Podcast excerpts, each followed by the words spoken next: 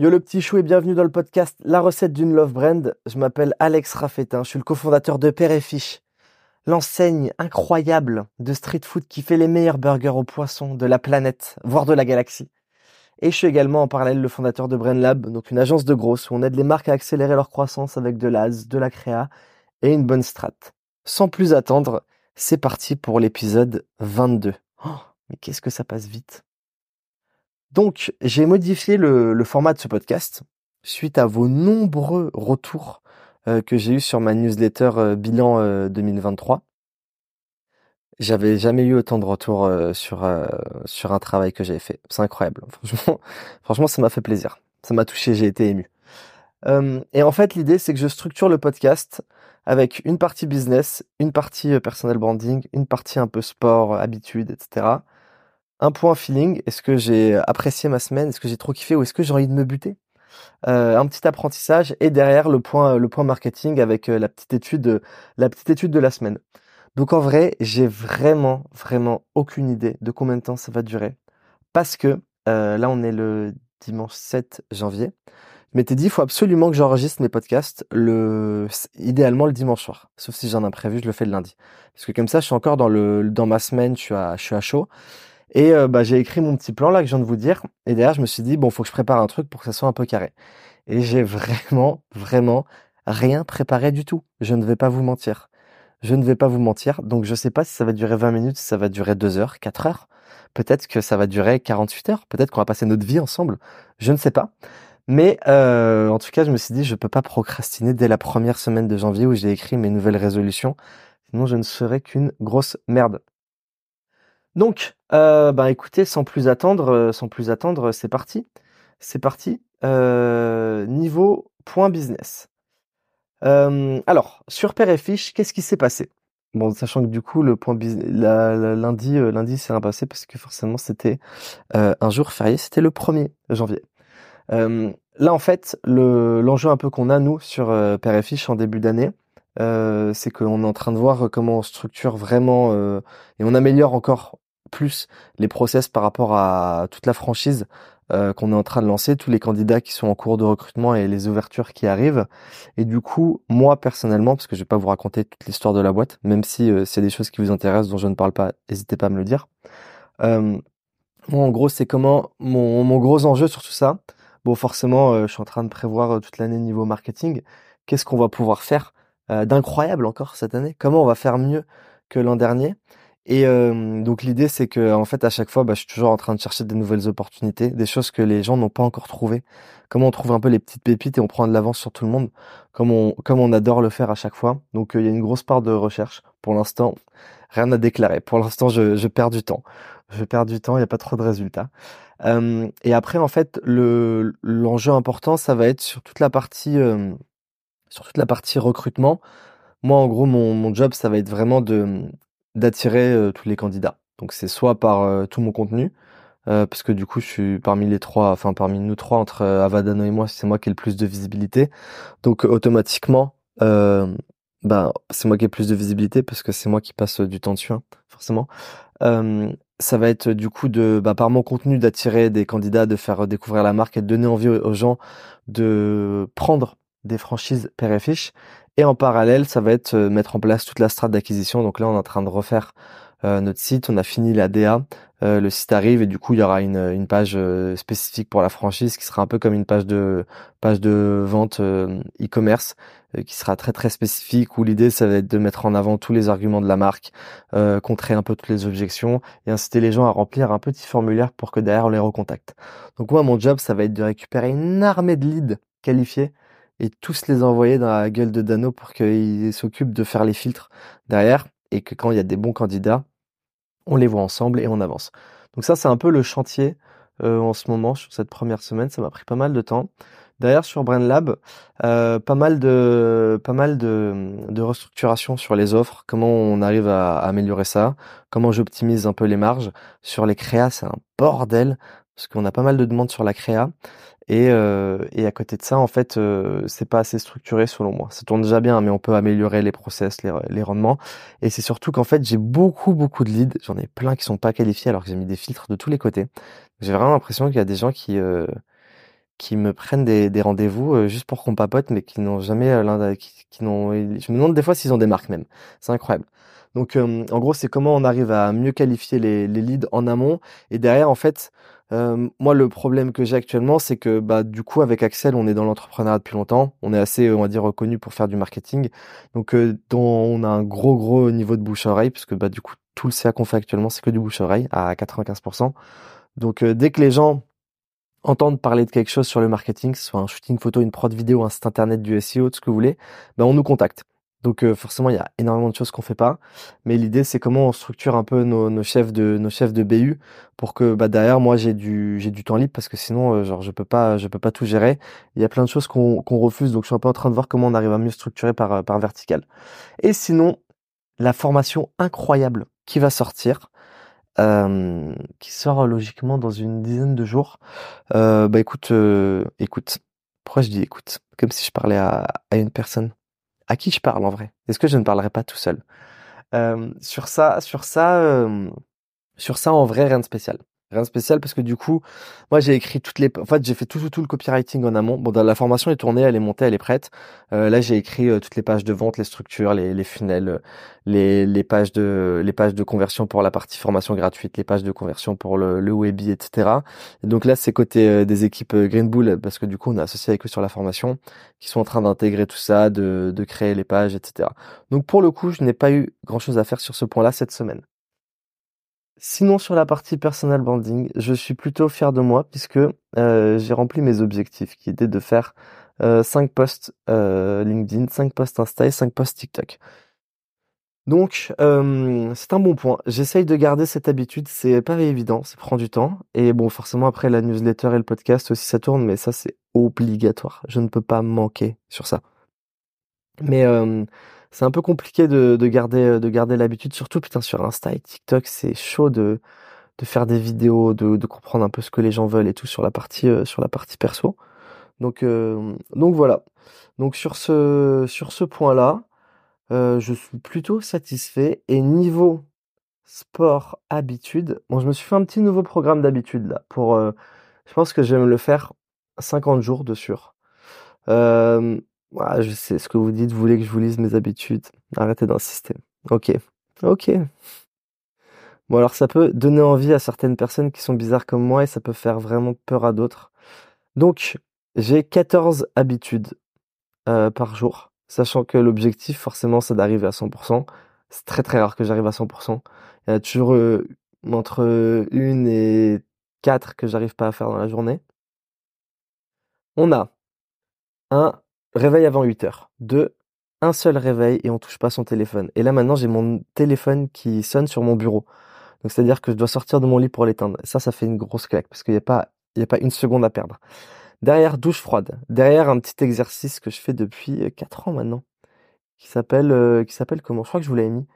Euh, c'est 7 minutes d'exercice de relaxation et tout au matin. C'est incroyable. C'est vraiment la folie. Euh, derrière, euh, visualisation et manifestation. Donc sur ça, j'ai tout un texte. Euh, en vrai, j'essaie de vraiment me concentrer et euh, je vais vous expliquer après dans l'épisode pourquoi c'est important ça. D'ailleurs, je pose mes trois objectifs de la journée. On sait en vrai, des fois, je le fais la veille au soir avant d'aller me coucher. C'est trop stylé. Trois objectifs et je me dis ces trucs-là, tu n'as pas le droit d'aller dormir tant que tu ne les as pas fait. Et vraiment, c'est pas forcément du pro. Ça peut être, j'en sais rien. Qu'est-ce que je pourrais avoir? Je sais pas si je dois. Putain, j'ai pas d'idée. J'ai un, j'ai un trou, j'ai un blanc. J'ai un blanc, je peux même pas arrêter le podcast. Euh, ça peut être par exemple aller à la poste, euh, je sais pas, faire sa déclaration d'imposition, que des trucs, tu vois, on a la flemme, on, procrastine, etc. Et en fait, ça, c'est les trois trucs où je me dis, je ne peux pas euh, faillir à cette mission et ça évite à fond la procrastination. Et en fait, c'est pas forcément des tâches longues, c'est des tâches importantes qu'il faut faire. Bien évidemment, il y a toujours du pro dedans. Euh, ensuite, ah mais mon Dieu, je viens de me rendre compte que ah non, pardon, autant pour moi. Non, non. Euh, derrière, il y a tout ce qui est breathwork, donc c'est des exercices de respiration que je fais en, ça me prend 20-30 minutes quand même, euh, qui te, qui le cerveau, c'est incroyable. Euh, des sessions de deep work, donc de deux heures. J'arrive pas à faire plus, moi, c'est chaud. Et ça, en vrai, j'en j'en fais environ 4-5 par semaine. Arrêtez de me ronger les ongles, parce que quand je n'ai pas mon petit produit, j'ai le réflexe, c'est trop grave. Je suis pas encore guéri. Sport, étirement, poser mon tel avant 23 heures, donc je ne touche plus. à mon téléphone, dodo avant minuit et pas d'alcool. Donc voilà, donc par rapport à tous ces objectifs qui vous donnent grandement envie, j'en ai aucun doute, j'ai fait 71% de petits euh, cochages sur la semaine, ce qui est plutôt une bonne perf. Franchement, c'est une bonne perf. J'ai jamais de 75%. Donc je suis euh, plutôt content. J'ai repris mes séances de sport avec mon coach, quatre séances par semaine. Je me fais tabasser. C'est vraiment une séance de, de torture. J'adore ça.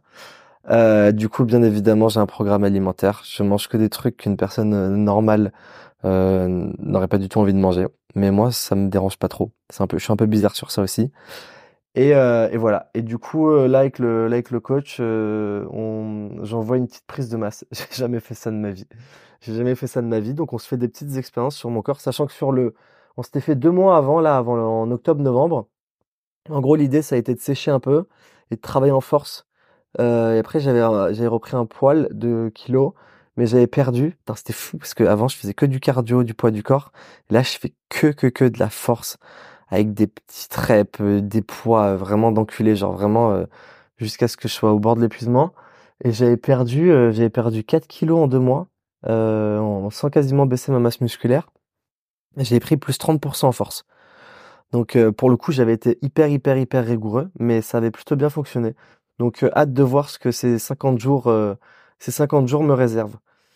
Et, euh, voilà. Et sinon, bah, comment je me suis senti? Parce que j'imagine que vous êtes vachement préoccupé par, euh, par mon état de santé. Hein.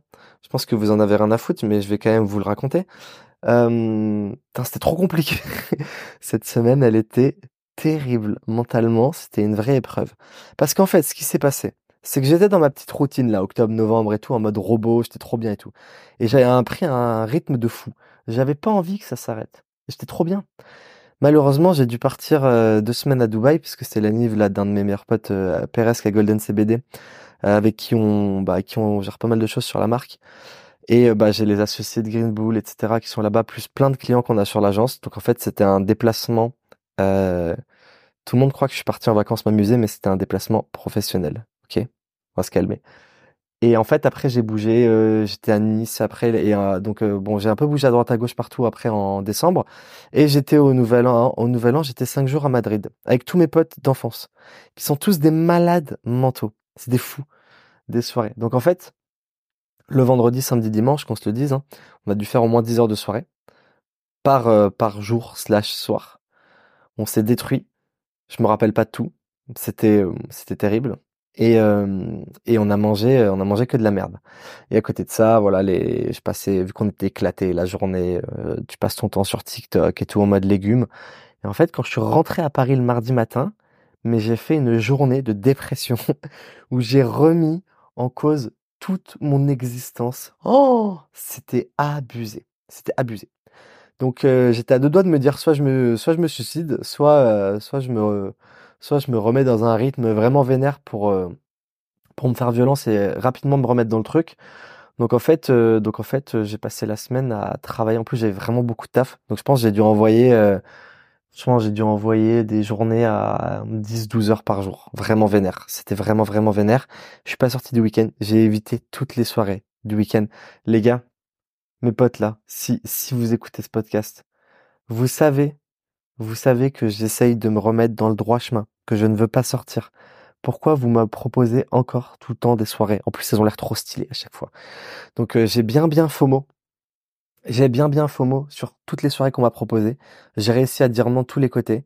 J'ai juste vu euh, ma pote euh, Nora vendredi soir, parce qu'on devait voir plein de trucs par rapport à nos vies, au business. Nora, ma petite bestie du business, si vous connaissez, qui a le guide ultime, Pongo, qui a son podcast La Recette aussi, donc euh, qui, cartonne de tous les côtés. Et, euh, et, avec qui on a fait des émissions. Mais en fait, on est un peu pareil avec Nora, parce qu'on a plein d'idées, on fait des trucs à l'arrache, euh, on se lance de tous les côtés. Et on avait fait une première émission qui s'appelle Expresso Marketing, qui est incroyable, qui est toujours pas montée alors qu'on l'a fini depuis trois mois. Putain, c'est la catastrophe. Parce qu'on était dans le jus.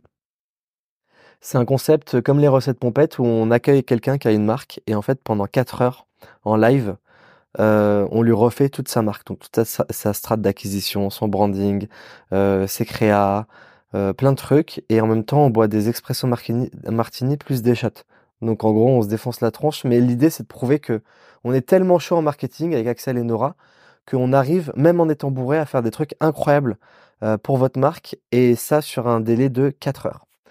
Donc voilà, euh, l'épisode, j'ai toujours pas vu, mais il, est en montage, donc j'espère que ça sera prêt avant la fin du mois, parce que franchement, on abuse trop sur ça. Et après, on était en train de regarder euh, qu'est-ce qu'on pourrait faire comme autre émission débile. On avait lancé un truc, pareil, on a fait qu'un épisode. Euh, ça s'appelait J'ai une idée. Et en fait, les gens nous envoyaient des idées de business, donc toutes les idées qu'on a avec nos potes et tout en soirée. Euh, pourquoi je dis en soirée? Pas forcément en soirée, mais j'ai un trop mauvais entourage. Aidez-moi. Et, euh, et, euh, et, du coup, en fait, toutes ces idées-là, un peu débiles, où des fois on dit ah putain c'est incroyable, c'est trop stylé et tout, alors que c'est des idées à la con. Ces personnes nous envoient les idées. Donc si moi je reçois des idées, je les garde pour moi. Nora elle reçoit des idées, elle les garde pour elle. Et quand on est en live, moi je lis les idées et, euh, et Nora elle réagit dessus. Et derrière on débat ça faisait des petits contents et tout. En vrai, c'était stylé, il faudrait qu'on le refasse parce qu'on avait vraiment des idées de fou. Attendez, est-ce que j'ai pas? Vous êtes pas pressé, j'espère. Je crois que j'ai une note où j'avais mes trucs, j'ai une idée là. Tac, non. Où ça peut être? Ah, j'ai une idée. Ouais, attendez, je vous en lis deux, trois, c'est trop fou. Dites-moi ce que vous en pensez en vrai. Est-ce qu'on le relance pas? Euh, Yanis qui nous avait dit une app avec une IA qui permet de générer des réponses automatiques à ta meuf. Ensuite, on avait, euh, par exemple, euh, Marc qui nous avait dit euh, Tindog, un Tinder pour les animaux, les propriétaires de chiens les inscrivent dessus pour les faire matcher en fonction des races. Stylé, mais ça, je crois qu'on a vu que ça existait au final. Alexia qui avait dit Tub Advisor. son explication, c'était ah ouais putain, c'est fou ça. Attendez, je me redresse. J'avais oublié ce truc. Alors, je cite le message d'Alexien. Au cours d'une soirée girl, on s'est rendu compte qu'on avait fréquenté le même gars et qu'on avait été déçus de la même façon. On s'est dit, putain, faut créer une appli qui recense les mecs que tu fréquentes avec une note. En mode TripAdvisor, t'as capté. Et l'appli serait dispo uniquement pour les meufs, évidemment. Du coup, quand on rencontre un mec, on voit combien d'avis il a, sa note globale, les commentaires, etc. Cette personne est machiavélique. Je trouve ça euh, très très fort, mais c'est pas du tout éthique. Donc voilà, on avait reçu plein plein plein d'idées comme ça, et en plus on a, il y a plein d'épisodes qui sont tournés parce que c'était des micro content pour le coup et qu'on n'a pas sorti. Donc je vais me repencher dessus. Donc euh, ça commence à aller mieux là. Je me suis, euh, en fait, j'aime bien sur ces trucs-là quand je dérape. Moi, je suis trop intense dans tout, c'est terrible.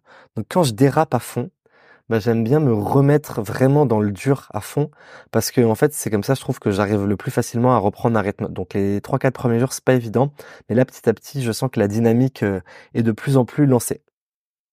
Sinon en apprentissage, en truc stylé, euh, il y a j'ai vu j'ai fini pardon la série euh, Rewired. en plus, vous l'avez dit sur le, podcast d'avant, mais j'en ai, j'ai pas encore fini. Et je n'arrive toujours pas à dire ce mot. J'ai oublié ce que c'était. Rewired. Rewired. Rewired. Bon, bref. Euh, de Joe Dispenza. Euh, c'est incroyable. En fait, je vais vous lire en fait la petite description de la série hein, parce que ce sera plus simple. C'est sur le cerveau. C'est sur le cerveau et comment on peut faire des miracles.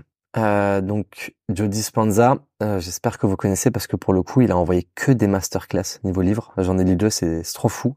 Et donc, Joe Dispenza rassemble ses nombreuses années de recherche. Je suis en train de lire euh, la description de la série là. Il rassemble ses nombreuses années de recherche sur le cerveau et la biologie humaine pour présenter les dernières découvertes sur ce qui est humainement possible afin de créer une transformation importante dans nos vies. En effet, vous avez la capacité surnaturelle de créer un nouvel avenir à votre image.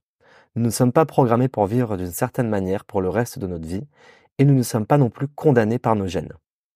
Cette série fait référence à la reprogrammation du cerveau dont nous sommes tous capables pour atteindre notre plein potentiel. Découvrez cette série épique dans laquelle Dr Dispenza révèle ses formules secrètes pour reprogrammer votre cerveau et établir une cohésion avec votre âme afin que vous puissiez passer de la pensée à l'action et à l'être en tant que nouvelle personne dans un, nouvel avenir que vous aurez intentionnellement, intentionnellement créé. Bref, en gros, en des termes très très simples, c'est c'est pour ça que je parlais juste avant de tout ce qui était visualisation et manifestation, c'est que le cerveau ne fait pas la différence entre la réalité et la fiction. À partir du moment où on se concentre bien, on arrive à ressentir des sensations. Donc l'objectif, en fait, c'est de réussir à euh, reset son cerveau quand on quand on pense, quand on médite, quand on visualise, et à se projeter sur des situations bah, qu'on veut tendre vers des situations vers laquelle on veut tendre, vers lesquelles on veut tendre, Et du coup, de par ça, en fait, c'est un délire de loi d'attraction, etc. Et bah, automatiquement, le positif attire le positif. Et au mieux on arrive à faire ça, au mieux euh, bah, il va nous arriver des choses hyper positives. Donc, euh, et en fait, il explique qu'on peut influencer son futur et tout. C'est assez lié à la mécanique quantique, la neuroscience. En vrai, c'est hyper hyper intéressant. C'est pas évident à comprendre, mais c'est trop fou. C'est trop fou. J'avais euh, j'avais lu euh, La puissance du subconscient il y a quatre ans. C'est franchement un des deux meilleurs livres de ma vie. Ça m'a totalement changé la vie. C'est incroyable euh, qui ben, en fait, c'est le, fait d'avoir un état d'esprit beaucoup beaucoup plus positif et de voir en fait toujours toujours le négatif, même quand c'est euh, toujours toujours pardon le positif, même quand il y a du négatif et que c'est compliqué. Et l'autre, c'était rompre avec soi-même, qui est quand même beaucoup plus compliqué à lire. J'ai eu un peu de mal parce que là, il y avait des trucs de mécanique, de physique, de, de de physique quantique, si je ne dis pas de bêtises. Mais euh, je vous encourage carrément à, à aller voir. Franchement, je, genre, ça peut, ça peut que vous, ça peut que vous, bah, que, que être incroyable. Je sais pas quoi dire. Je sais pas quoi dire. Donc voilà, le petit apprentissage de la semaine. Et du coup, dans mes trucs de visualisation, un truc très important, c'est qu'en fait cette semaine était très dure mentalement parce que vraiment je me suis fait défoncer de tous les côtés niveau taf. Euh, donc là, je suis en train de voir d'ailleurs comment j'arrive à c'est pas mieux m'organiser parce que je suis déjà très bien organisé par rapport à tout ce que j'ai à faire, mais c'est comment j'arrive à encore mieux déléguer. Euh, j'ai beaucoup de choses qui sont déléguées, mais vu que j'ai 12 000 sujets en cours, je suis en train de voir comment je peux encore mieux déléguer parce qu'en fait, le rythme de rush comme ça, bon là, je suis en mode euh, euh, gros bourrin du travail, c'est, tenable, mais c'est pas un, rythme que tu peux avoir, que tu peux avoir toute une vie. Et donc, sur ça, sur le truc de la visualisation, il y a une phrase que j'aime beaucoup, c'est je ne pense pas à ce dont je me prive, je pense à ce vers quoi je vais. Et donc du coup, cette phrase veut dire quoi? Ça veut dire que il y a beaucoup beaucoup de personnes dans cette société euh, qui sont euh, accros au plaisir à l'instant T, donc au plaisir à court terme et qui ne pensent jamais long terme. En fait, le sacrifice court terme des fois t'apporte beaucoup plus de plaisir long terme. C'est-à-dire que tous mes potes qui ne pensent qu'à une chose, c'est euh, aller. Euh, alors il y a deux choses. Je ne veux pas me. Déjà c'est pas que mes potes, mais c'est tous les gens. Il y a deux, il y a deux profils. C'est-à-dire que il y a des gens qui se contentent de peu et qui sont heureux. Moi, je suis très content pour eux. C'est pas mon cas, mais je j'entends et je comprends totalement qu'on est tous différents. Et ces personnes-là, du moment qu'elles sont épanouies, satisfaites, c'est très bien et, et qu'elles restent comme ça. Maintenant, il y a les autres personnes qui euh, font que râler, se lamenter, se plaindre de leur sort, euh, qui n'aiment pas leur taf, leur vie, euh, ceux qui sont en couple, qui s'aiment plus et qui restent ensemble par routine, etc. Bref, toutes les catastrophes de la vie. Et, euh, en fait, ces personnes-là, euh, la plupart du temps, euh, typiquement si on prend l'exemple du j'ai un job, euh, j'aime pas du tout ma vie et tout, mais je fais rien pour la changer. Je ne fais rien pour la changer, putain. Et donc en fait, toutes ces personnes-là, c'est des personnes qui vont aller boire des bières tous les soirs de la semaine avec leurs potes à 17, 18 heures, et parce que c'est un peu leur échappatoire. Mais à côté de ça, leur vie ne leur convient pas. Et ces personnes-là, la plupart du temps, ce que je vois, c'est que bah, elles sont toujours dans ce truc de plaisir à court terme et elles sont euh, jamais un, peu dans dans tout ce qui va être euh, elles vont jamais se faire violence à elles-mêmes. C'est-à-dire qu'elles sont dans une routine dans un confort euh, qui ne leur convient pas mais elles savent pas se faire violence. Et je pense que c'est très très important de savoir se faire violence. C'est-à-dire qu'il faut apprécier sa vie et tout mais il faut savoir bah du coup il faut savoir se défoncer quand il faut et en plus il y a plein de moments où où on fait toujours des trucs qu'on n'a pas envie de faire. Et ça, euh, malheureusement, euh, ça arrive tout le temps. Donc euh, l'idée, c'est comment à la fin, on retrouve un juste milieu qui nous permet bah, d'être heureux et d'être d'être accompli et fier de nous. Voilà. Putain, mais je suis en train de faire. Mais les gars, je suis en train de faire. C'est c'est incroyable là ce que je raconte. Je est-ce que ce serait pas devenu un podcast de développement personnel? Putain, c'est n'importe quoi. Donc, euh, bah, je crois que j'ai plus rien à raconter sur ça. Donc passons direct à la partie marketing, le sujet, le sujet du jour, enfin le sujet de la semaine, euh, qui était le suivant pourquoi les CEO sont les influenceurs de demain et en quoi c'est une énorme opportunité en 2024. Donc, euh... combien de temps j'en suis? Ouais, 24 minutes. Ça, on va le faire en 35, 40 minutes. Bon, en vrai, c'est euh, pas mal. En fait, il n'y a pas si longtemps, c'était carrément impensable pour tous les CEO de partager des informations personnelles sur leur vie. Et derrière, il y a les réseaux qui sont apparus et ça a totalement changé euh, le cours des choses. Donc on va voir en quoi l'évolution de ces tendances, euh, elles, ont, elles ont tout modifié et surtout pourquoi tu as tout, tout, tout intérêt à t'y mettre aujourd'hui. On a tous intérêt à s'y mettre. Donc si on repart un peu sur l'histoire de l'influence, euh, je vais parler de deux catégories, les influenceurs et les CEO. Je m'explique. Dans les influenceurs, il y a les youtubeurs, les instagrammeurs, TikTok, etc., tous les créateurs de contenu. Dans les CEO, on va, on va, ou si on, allez, on les appelle CEO ou entrepreneurs, mais dedans, il y a toutes les, toutes les personnes qui peuvent être, on va dire CEO. Ça va regrouper une catégorie plus large quand même, qui va être les chefs d'entreprise, les indépendants, euh, les entrepreneurs et même des salariés qui mettent en avant euh, leur, euh, leur entreprise. Et dans les indépendants, il y a les solopreneurs. Solopreneur, c'est vraiment un mot trop à la mode ça, le solopreneur. C'est genre, les gens ils se disent je suis solopreneur, c'est stylé, c'est stylé. Euh, du coup, bon, je, parle d'influenceurs et de CEO pour distinguer les deux catégories, mais bien évidemment, euh, il y a plein d'influenceurs qui sont des chefs d'entreprise, euh, qui sont totalement monstrueux d'un point de vue entrepreneuriat, et euh, bah il y a aussi des CEO qui sont déjà influenceurs. Mais c'est un peu pour euh, que vous ayez euh, un point de vue sur ma sur ma comparaison. Donc, qu'est-ce qui s'est passé? Si on regarde le parcours des influenceurs, ça a commencé vraiment autour de 2010, un truc comme ça. Euh, et en fait, on a eu les premiers youtubeurs, euh, donc il y a eu de la création de contenu. Enfin, ils ont commencé à créer du contenu. Euh, les Norman, Cyprien, Mister V, où c'était du contenu totalement éclaté dans leur chambre. On se le dise. Hein. Euh, c'était marrant à l'époque, mais quand on regarde avec du recul aujourd'hui, euh, c'était vraiment bah, des, des, amateurs qui faisaient, euh, qui faisaient du contenu totalement homemade dans leur chambre et qui avaient aucune idée de l'histoire incroyable qui allait leur, leur arriver. Et c'est ça, c'est ça où ils sont trop forts, c'est qu'ils ont osé le faire. Euh, quand à l'époque, au début, tout le monde se foutait de leur gueule. Donc en fait, ils ont créé du contenu. Derrière le contenu s'est professionnalisé. Leur notoriété, elle a augmenté. Ils ont commencé à monétiser leur audience. Il y a les placements de produits qui sont apparus autour de, des années 2015, euh, et je pense que c'était en 2016-2017 que c'est vraiment euh, démocratisé. Ils ont commencé à reprendre des émissions euh, un peu plus conceptuelles, beaucoup inspirées des, États-Unis forcément. Derrière, ils ont fait des productions avec de plus en plus de budget. Et en plus, et derrière, ils ont commencé un peu à diversifier leur activité. C'est-à-dire qu'ils sont sortis de leur cadre. On a, on a commencé à les voir à des events, euh, sur des plateaux télé et plein d'autres choses. Tout ça a amené sur quoi?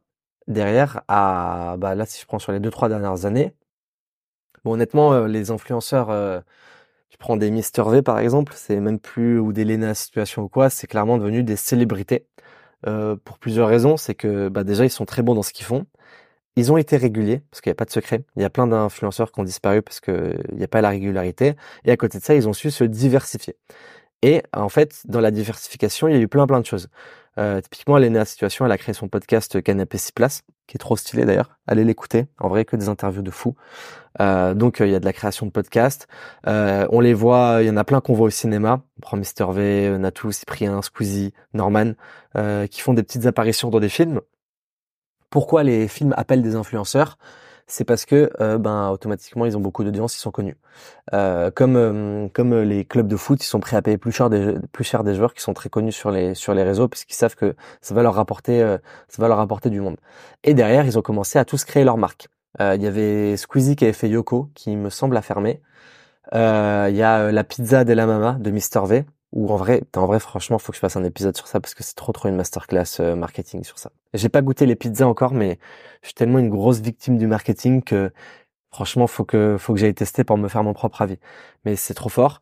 Euh, il y a Hôtel Mafouf de Lena Situation. Il y avait la marque Voilà de Nolita, euh, Fast Good Cuisine qui a fait fait Pepe Chicken, incroyable d'ailleurs Pepe Chicken aussi. Euh, pour le coup. Euh, c'est un des rares, euh, on va dire, au profil un peu influenceur célébrité qui a franchement sorti une marque hyper hyper quali, puisque la plupart du temps on voit que, je sais pas si c'est eux qui gèrent ou quoi, mais ils mettent leur image et et la qualité n'est pas toujours au rendez-vous, dans la foot du moins. Euh, là pour le coup, Pepe Chicken c'est vraiment de la frappe atomique. Et en fait, le point commun dans tout ça, c'est qu'ils ont une audience. Et du moment que tu une audience, bah as des fans et tu peux commencer à aller un peu sur à peu près n'importe quel secteur, n'importe quel terrain. Donc c'est pour ça qu'en fait, euh, ben, l'audience c'est leur plus grosse force et ils la développent et en parallèle, ils viennent mettre des branches complémentaires euh, qui viennent euh, alimenter leur audience, mais qui à côté de ça leur apportent de l'argent parce que c'est des business. Derrière, côté CEO. En fait, côté CEO, on est un peu dans un schéma inverse parce que il y avait les chefs d'entreprise, enfin il y avait les influenceurs qui petit à petit, on crée des entreprises. Et les chefs d'entreprise, bah, automatiquement, comme son nom l'indique, ils ont déjà une marque, un business ou une entreprise. Et euh, petit à petit, ils deviennent en mode créateur de contenu slash influenceur.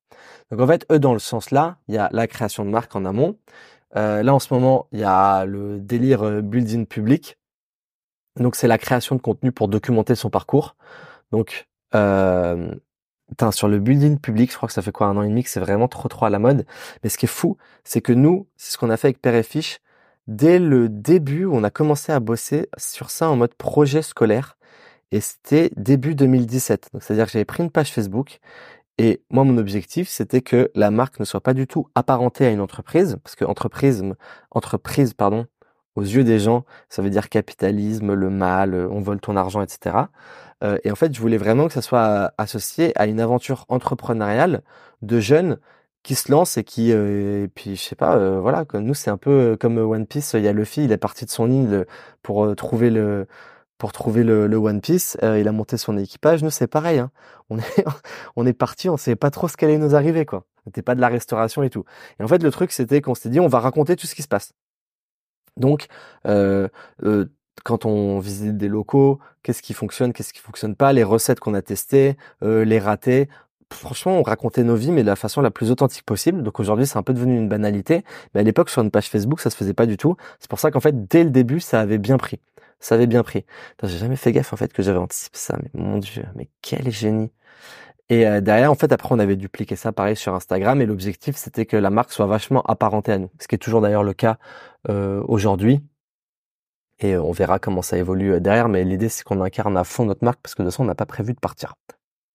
Donc, tu crées du contenu, tu documentes ton parcours. tac, ta notoriété elle augmente, ça contribue à la, la, croissance de ta marque. Donc en parallèle, tu fais grossir tes audiences et tu fais grossir ton, ton CA, donc c'est cool tu crées, il y a eu beaucoup de podcasts, donc soit tu crées des podcasts, comme euh, comme très bon euh, certains très bons podcasts en France euh, sur l'entrepreneuriat. T'as Roger qui fait High Value Entrepreneurs, donc en vrai qui est trop stylé. François qui fait Serial Entrepreneurs aussi trop cool. On a Benoît de Scalesia qui a les jeunes branches, trop stylé aussi. Théo de Kudak qui a les Brut e-commerce. Donc il y a plein de formats comme ça où du coup c'est des formats où ils invitent euh, ils invitent euh, des gens. Donc ils invitent euh, des, des guests et il y a un échange et du coup on peut écouter ça. Ça c'est le format de podcast de base qui s'est quand même bien bien démocratisé en France et qui fonctionne bien. Il y a plein plein de sujets intéressants.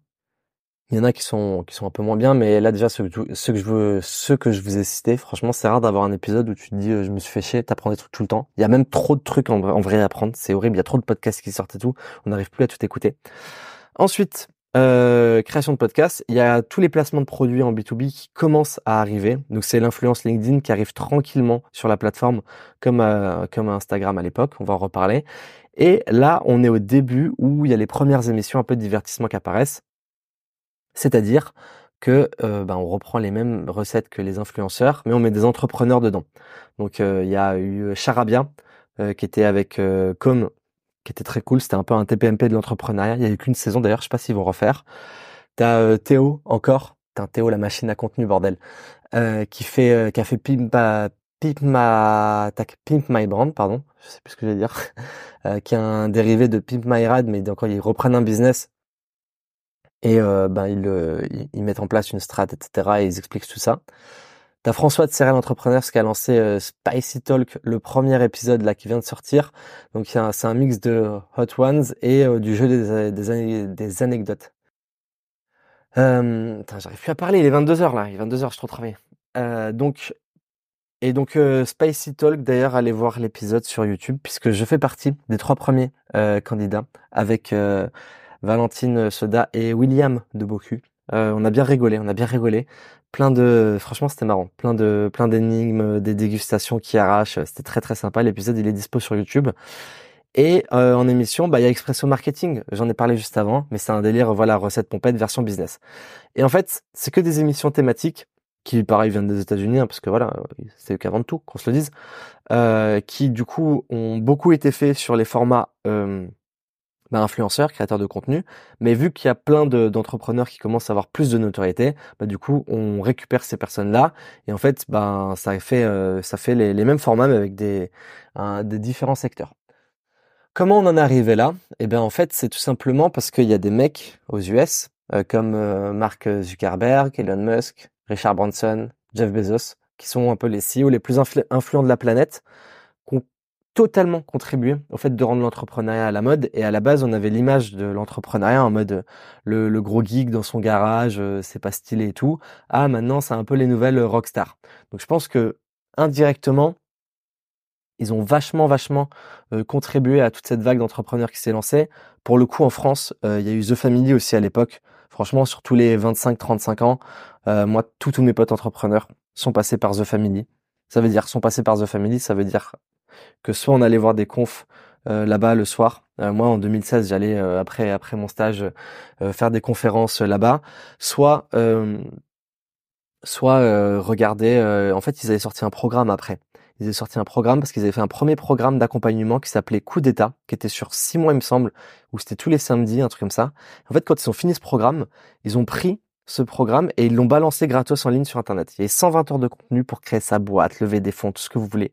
En vrai, c'était incroyable. Moi, à l'époque, j'avais pas une thune. Donc, euh, franchement, ce, ce programme, j'ai tout, tout vu. Euh, j'ai encore mes notes d'ailleurs sur Word, mais c'était trop stylé. Et en fait, pour le coup, euh, The Family, et notamment avec Oussama Hamar, qu'on qu'on l'aime ou, pas, là, n'est pas la question, c'est qu'il a carrément contribué à, à un peu révolutionner bah, euh, la notion d'entrepreneuriat, la notion d'accessibilité à l'entrepreneuriat. Parce que à l'époque, moi franchement, j'avais aucune idée de qu'est-ce que je pouvais faire, comment je pouvais entreprendre. Je savais même pas ce que ça voulait dire entreprendre. Et, euh, et à l'époque, en vrai, en 2016, il y avait rien sur YouTube. Là maintenant, TikTok, Insta, YouTube et tout, c'est devenu les podcasts, c'est devenu une banalité d'avoir du contenu éducatif. Mais eux, ça a été vraiment les premiers à balancer du contenu à méga méga forte valeur ajoutée euh, bah, sur euh, sur tout ce qu'il fallait euh, tout ce qu'il fallait faire pour entreprendre. Et en fait, je pense c'est pour ça que ça a vachement. Il y a plein de, jeunes, bah, d'ailleurs comme moi, qui ont, défoncé leur contenu et qui derrière bah, se sont dit vas-y, je vais me lancer. Et honnêtement, franchement, trois quarts des gens que que je rencontre, tu vois, qui ont, des boîtes, qui sont consultants et tout, ils sont passés, ils ont ils ont connu l'époque The Family, ils ont consommé du contenu The Family et ils ont kiffé. Donc, euh, donc sur ça, franchement, pour le coup, ils ont été vraiment euh, très très bons et on les remercie. Et on les remercie. Et euh, du coup, en fait, si je reviens sur mon sujet, il y a plusieurs raisons pour lesquelles bah, les, les CEO ils influencent. Parce que en fait, c'est avant tout des leaders d'opinion et c'est souvent le visage, un CEO, c'est souvent le visage le plus visible d'une entreprise. Donc en fait, là, en utilisant leur voix, ils ont une occasion unique pour modifier la, la portée et la, et la perception de leur marque. Donc pourquoi en fait derrière toi tu devrais prendre la parole pour euh, pour ta marque, pour mettre en avant ta marque? Il y a cinq aspects principaux. Attendez, je suis désolé, mais là j'ai trop soif. J'ai beaucoup trop soif. Alors, qu'est-ce que je vais pouvoir boire? Tiens donc,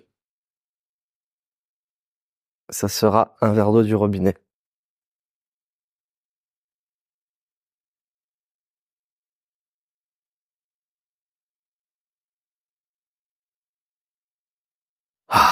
Magnifique. Donc, euh, qu'est-ce que je dis? Ouais, les cinq raisons. En fait, il y a cinq raisons. C'est que, en fait, ça va montrer ta marque et toi sous un aspect beaucoup plus authentique. Donc, tu vas aller montrer ton quotidien, euh, bah, en toute transparence. Derrière la partie crédibilité, tu vas aller te positionner en tant qu'expert sur un secteur, parce que si tu parles de sujets que tu connais, bah, les gens vont réaliser que tu es bon dans ce que tu fais. Derrière la partie fidélisation sur deux points, les employés et les clients. Sur les employés, tu vas, renforcer le sentiment d'appartenance en partageant toute ta culture et les succès de ton entreprise. Et sur la partie client, tu vas renforcer la loyauté de ces clients en établissant un lien personnel avec eux.